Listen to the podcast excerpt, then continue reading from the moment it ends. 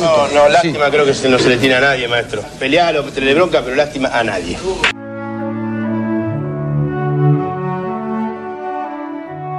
Lástima a nadie, maestro. Literatura, historia y política de la pelota. Somos el fútbol como fenómeno cultural. Somos esquina, garrapiñada y tablón. Somos un grito de gol abrazando a un desconocido y el retorno semanal a la infancia. Somos la casilla de Fiorito y somos una pared paternal que le dice un amor no puedo olvidarte. Somos la radio en el hombro como un loro. Somos el fútbol como excusa para contar historias.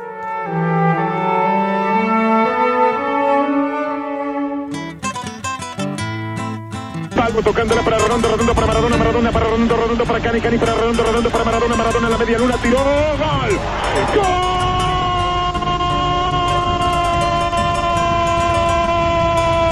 argentino, maravilloso remate al ángulo superior derecho como fin de una jugada fantástica del equipo argentino, una sucesión de toques, no se sabía dónde estaba la pelota, parecía en un flipper, pero toda la maquinita parecía azul. Finalmente Diego Armando Maradona, sin que nadie lo esperara, sacó un remate soberbio al ángulo superior derecho. Aquí los argentinos se miran con asombro y se dicen, pero lo que fue eso, pero vos te das cuenta, está vivo, Gardel está vivo. La sonrisa de Gardel y los goles de Diego iluminan la ciudad.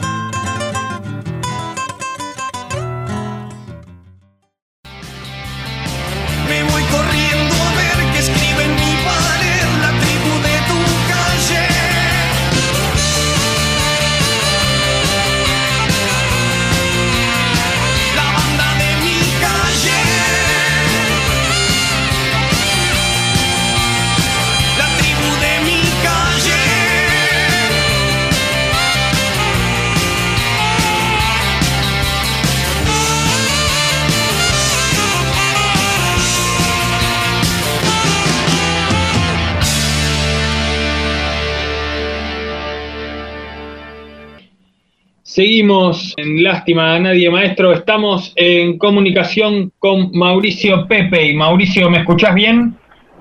¿Qué haces? ¿Cómo andás? Bien, ¿vos? ¿Todo tranquilo? Todo tranqui. Eh, manejando pero con manos libres, así que tranquilo. Perfecto, perfecto.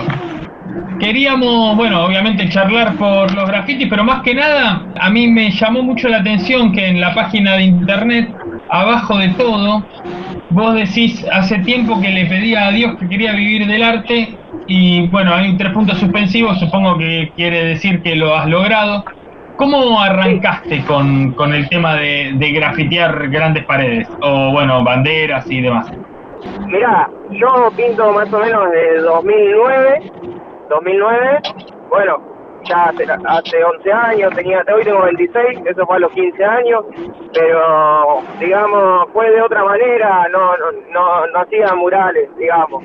O sea, me interesaba lo del graffiti, lo hacía de manera clandestina, a veces murales, pero más que nada de manera clandestina.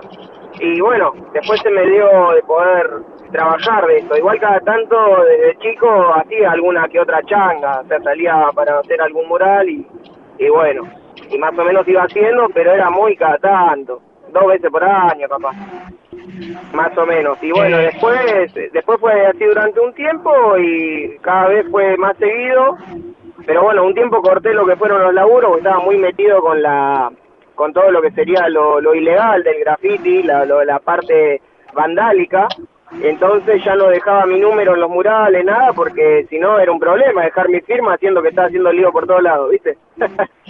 entonces, nada, después en 2013, bueno, hubo un cambio en mi vida, dejé todo eso, dejé todas esas cosas y, y bueno, empecé a trabajar de a poquito de esto. Eh, ahí cuando conozco a Dios, empiezo a ir a la iglesia, bueno, renuncio a la a todo lo que es lo, ilegal, digamos, y poquito a poquito se fue dando lo del trabajo hasta que, bueno, hoy vivo al 100% de esto. Ya de 2017 hasta ahora no hago nada más que, pintar. Ahora vengo de pintar y mañana tengo que pintar también y así. Gracias a Dios, la verdad, re bien. El mural que hiciste de Diego es enorme y aparte es una belleza. ¿Cuánto se tarda en hacer semejante pared? No, y ese tardé... Hay dos del Diego, hay uno el del gol con la mano y hay otro el, de, el que lo corre de la mitad de cancha. Los dos goles son del mismo partido. Y bueno, ese, ese mural más o menos cada uno entre 5 y 7 días, más o menos. Ah, es un laburo, bueno, una, una semanita, pedazo de laburo. ¿Y lo hacemos solo o lo haces con alguien más? No, no, solo, solo, solo, solo. Sí, una semanita de laburo ese. Y Ah. después tengo otro de- otro del Diego, pero ese es en el predio Argentino Junior y ese, bueno, ese tardó un día nada más, pero no es tan grande y, y ese se hizo con grúas, eh, así que bueno, también eso fue una ventaja.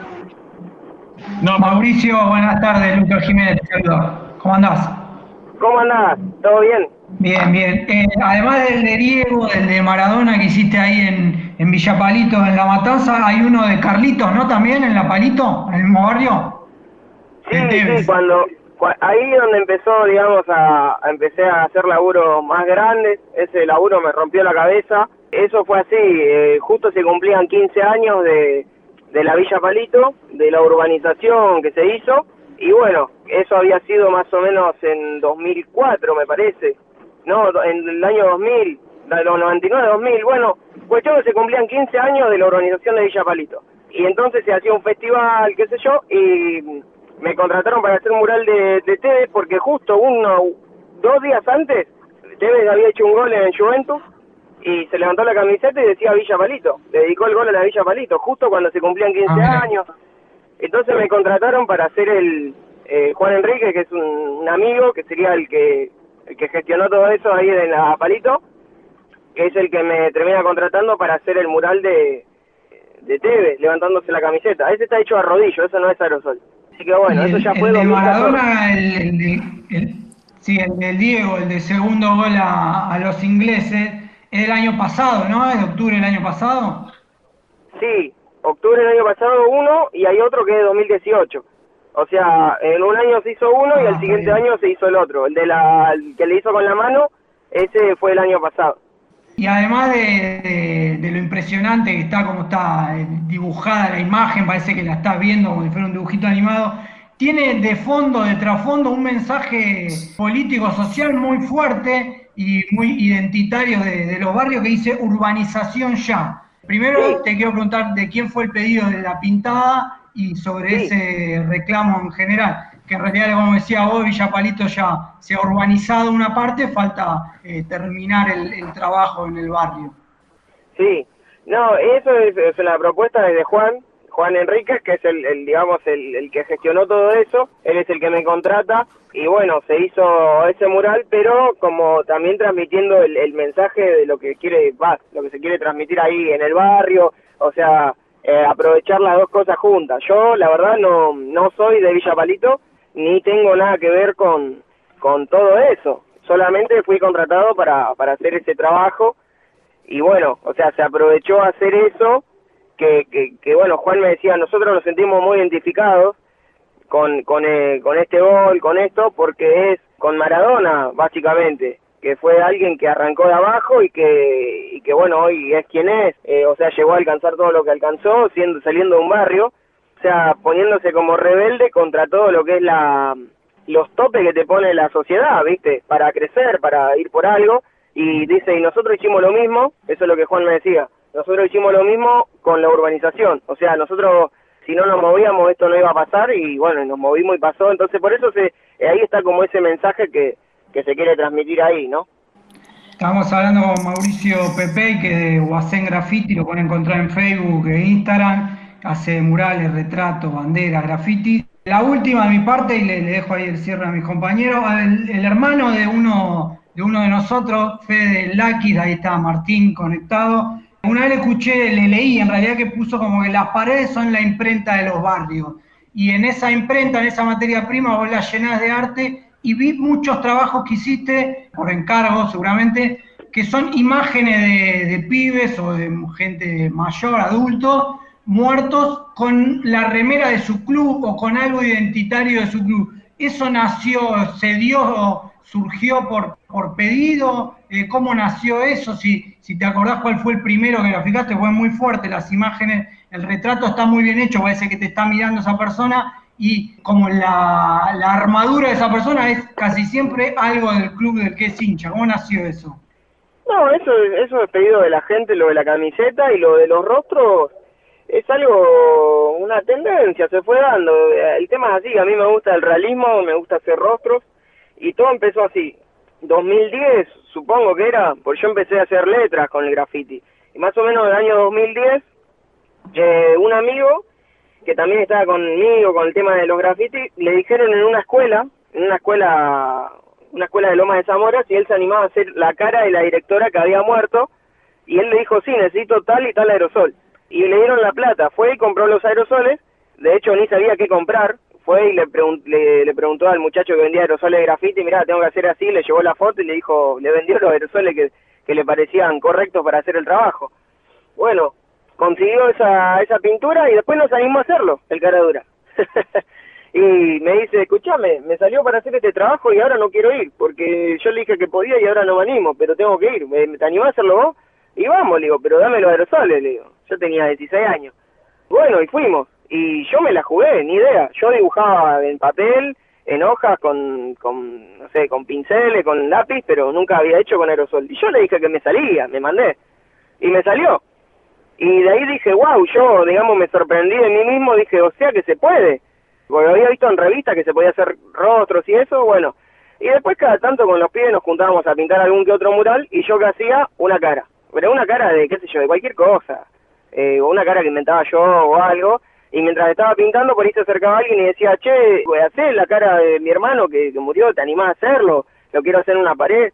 Ah, bueno, anotá mi número. Y así cada tanto salía algún laburo y yo después dejaba mi número de teléfono en la lo firmaba al trabajo que ya le había hecho a la persona y después otro que pasaba por ahí se ve que sacaba mi número de ahí también y ahí salía otro trabajo y más o menos así así venía la mano pero la verdad es que no no no es que yo me lo propuse hacerlo a mí me gusta hacer caras y, y trato de, ponerle esa magia de que se sienta que la persona te mira no te podría explicar cómo lo hago solo sé que lo hago y que y que o sea, sé la foto que es necesaria para que eso pase. O sea, hay fotos que no sirven para que pase eso, para que te transmita eso.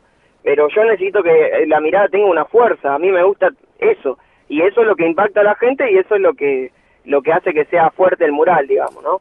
Y así que, bueno, así sería el tema. Y después van pidiendo, o sea, es algo que se va pidiendo, es algo que otro ve y dice, ah, yo quiero también. Y por ahí nunca se le hubiera ocurrido hacerlo, pero lo vio y ahora lo quiere. Y así y así estoy trabajando en distintos barrios. Con respecto a los clubes, es algo que la gente elige, o sea, son todos muy futboleros, y entonces por ahí la persona no tenía la camiseta puesta y dice, che, ¿le podemos agregar la camiseta? Sí, se la agregamos, y así, así sería el tema.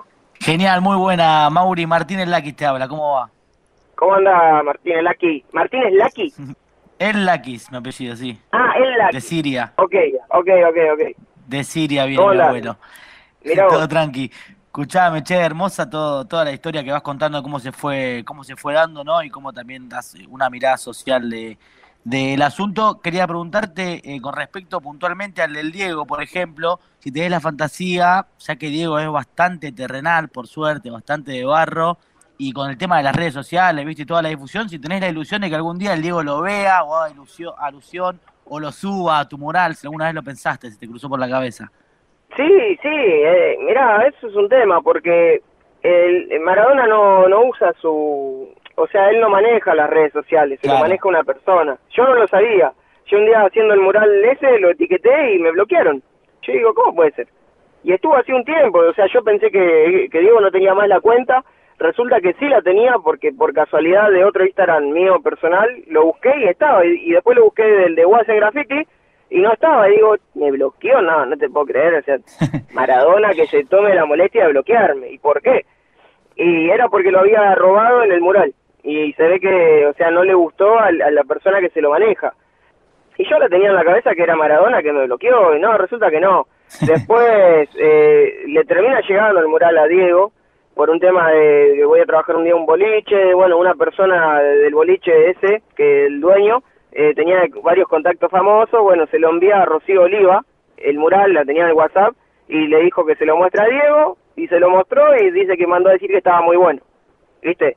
Eh, y después lo terminó viendo por el tema de Argentino Junior, que Argentino Junior, le le- o sea, hice, hice el mural, la cuenta oficial de del bicho, de ellos, lo, lo subió y lo etiquetó a Maradona y felici- felicitó al club y al artista, puso. Pero el artista no me podía robar si me tenía bloqueado.